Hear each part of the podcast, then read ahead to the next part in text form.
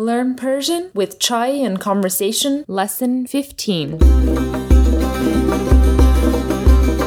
Hello, and welcome to Learn Persian with Chai and Conversation, the podcast for anyone looking to learn conversational Persian. My name is Leila, and I'll be your teacher for the course. And my name is Matt, and I will be learning Persian along with you.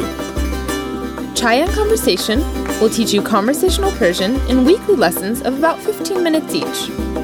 If you know anything about Iranians, they don't do anything without first grabbing a cup of tea, or as they call it, chai. So pour yourself a cup and join us in learning the Persian language.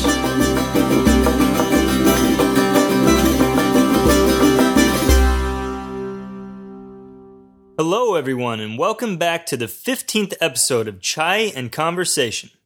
We've been on a bit of a summer hiatus, but we are back now to the bi weekly schedule. In the 13th episode, we began learning about being hosted or hosting. Today, we're going to continue along with the same thread with more vocabulary that deals with hosting and talk a bit more about formal speech. We'll begin with a short dialogue and build up our vocabulary from there. As always, this podcast is only one part of Chai and Conversation. Go to our website at www.chaiandconversation.com with chai spelled C H A I for bonus materials you can use to enhance your learning experience. These include transcripts of the program with the words and phrases we learned written phonetically in English so that you can follow along and make sure you're understanding the words and phrases correctly. These bonus materials are provided for a very nominal fee on the website. As always, your feedback and support is much appreciated. But enough of that for now. Matt, are you ready to begin learning? I'm ready. Great!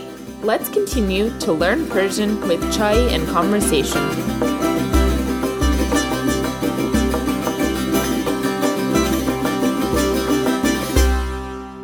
So, in the last episode, we started talking about the concept of ta'aruf, the form of etiquette central to Iranian culture.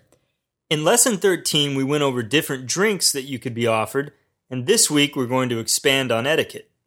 Let's first begin with a dialogue. Let's say Matt has decided to visit his in laws and has gone over to their house on a Saturday afternoon.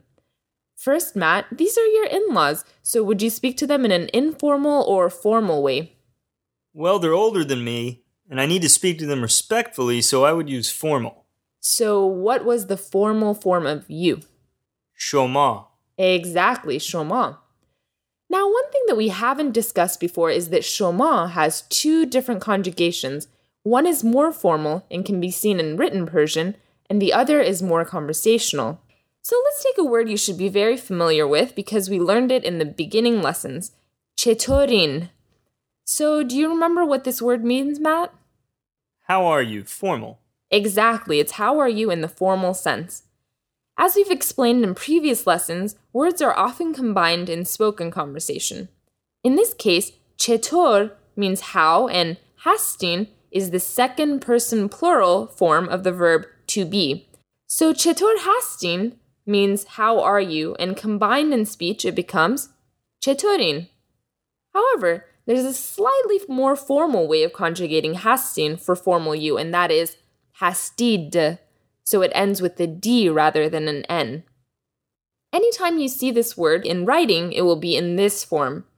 You will sometimes hear it spoken as well, so I would like us to be familiar with this form of conjugating the verb. So again, using the hastid form of conjugation, chetor plus hastid becomes chetorid. Chetorid. The same can be done for many of the other words we've learned in this program. Instead of ending the conjugations with an in, they will end with an id. So, for instance, using this form of conjugation, instead of saying shoma az koja hastin, which means where are you from, you would say shoma az koja hastid. Shoma az koja hastid. Or koja zendegi mikonin, which means where do you live, would be koja zindagi mikonid. Exactly. So mikonid instead of mikonin. So because the goal of Chai and conversation is to teach you conversational Persian, we're just learning the more colloquial form of conjugating the second tense plural verbs. In Unit 3 of Chai and Conversation, or lessons 20 through 30, we will be going more in depth with grammar of the Persian language, and we'll speak slightly more technically about this topic then. Now, let's get back to the conversation Matt would possibly have with his in laws on this Saturday afternoon. So, I will be playing Matt's mother in law, and Matt will be playing himself in this dialogue. Listen carefully and see if you can pick out the meaning of the conversation. There might be a word or phrase you don't understand, but try to understand them through context clues and we'll go over it afterwards. Here we go. سلام مت خوش آمدی ممنونم. شما چطورین؟ بد نیستم خیلی ممنون تو خوبی؟ خوبم مرسی. بفرما بشین مرسی. چای می‌خوری؟ بله چای می‌خورم. با قند یا شکر؟ دو قند لطفا. باشه بفرما این هم دو قند خیلی ممنون. So it starts off with the mother-in-law saying سلام مت خوش آمدی خوش آمدی means welcome and it's using the informal you خوش آمدی خوش آمدی. So خوش آمدی is the informal version of welcome. So if you would like to say it in the formal language, you would say خوش آمدین. خوش آمدین. And then Matt replies, ممنونم. شما چطورین؟ ممنونم is a word we haven't learned before. We've learned that thank you is merci, and this is taken directly from the French word for thank you and is slightly informal. Mamnuna is the equivalent of something like I am thankful. Mamnunam. Mamnunam. The in law replies, Bad nisam, kheli mamnun. We know bad nisam, it means, I'm not bad.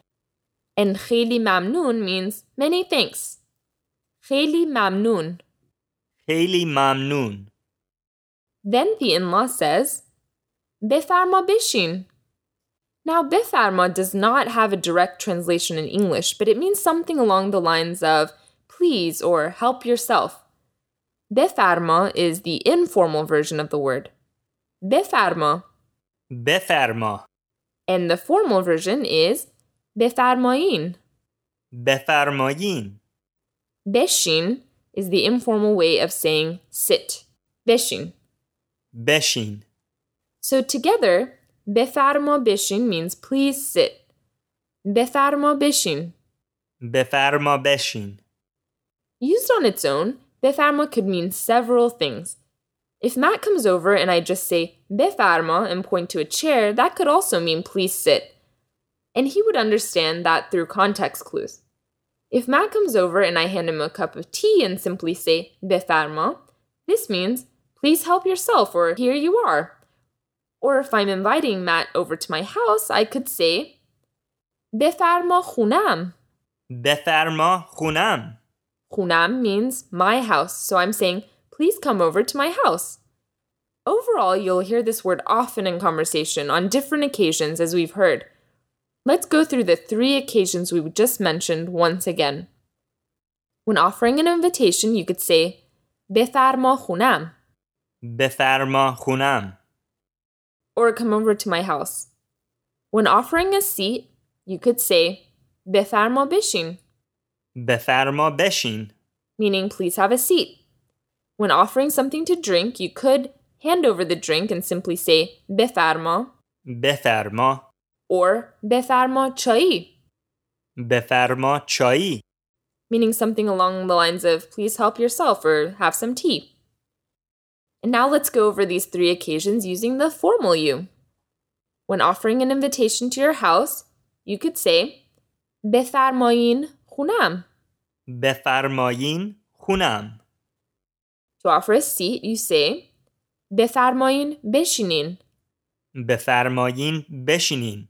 So as you can see, in this case, both بفرمایین becomes conjugated formally, as does the verb to sit.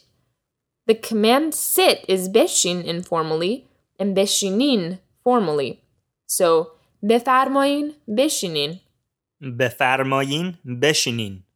And lastly, to simply offer a drink, you say بفرما for informal you and بفرمایین for formal. بفرمایین. بفرمایین. The rest of the dialogue was very easy to understand with the vocabulary we learned in lesson 13. So let's listen to the entire conversation one last time together. سلام مت خوش آمدی ممنونم. شما چطورین؟ بد نیستم خیلی ممنون تو خوبی؟ خوبم مرسی. بفرما بشین مرسی. چای میخوری؟ بله چای میخورم. با قند یا شکر؟ دو قند لطفا.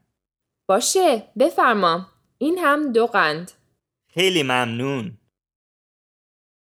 And hopefully this time around you understood even more of the conversation. Let's move on to some more vocabulary you need to know when hosting or being hosted. So let's say Matt is sitting at his in law's house and they ask him, Gorosnei? گرسنه‌ای؟ This means, Are you hungry? If it was the other way around and Matt was asking his in laws the question, he would use the formal version of the word, which is gorosnein. Gorosnein. Another point we've made already is that the formal u conjugation of the word is the same as the u plural form. So if Matt wants to ask both of his in-laws if they're hungry, he could still use this word, gorosnein. Gorosnein.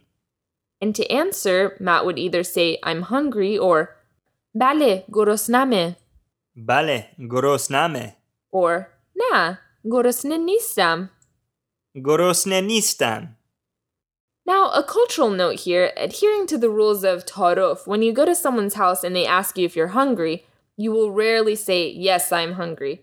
Rather, you will shake your head and say something like, No, I just ate, and your host will bring you food anyway. So, no thank you, I just ate is, Nah, taze khordam. نه تازه خوردم. And now, are you thirsty? In the informal sense, would be tishnei, تشنه‌ای؟ and the formal version would be tishnein. تشنه‌این؟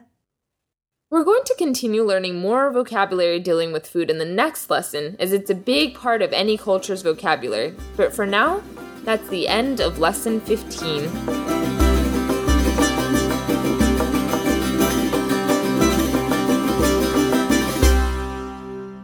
We hope you enjoyed the lesson. Thank you so much for joining us. Again, our website is at chaiandconversation.com with chai spelled C H A I. You can listen to the podcast on YouTube or on Facebook. We look forward to you joining us next time on Chai and Conversation. And until then, be uminde didar from Leila. And Khora Hafiz from Matt.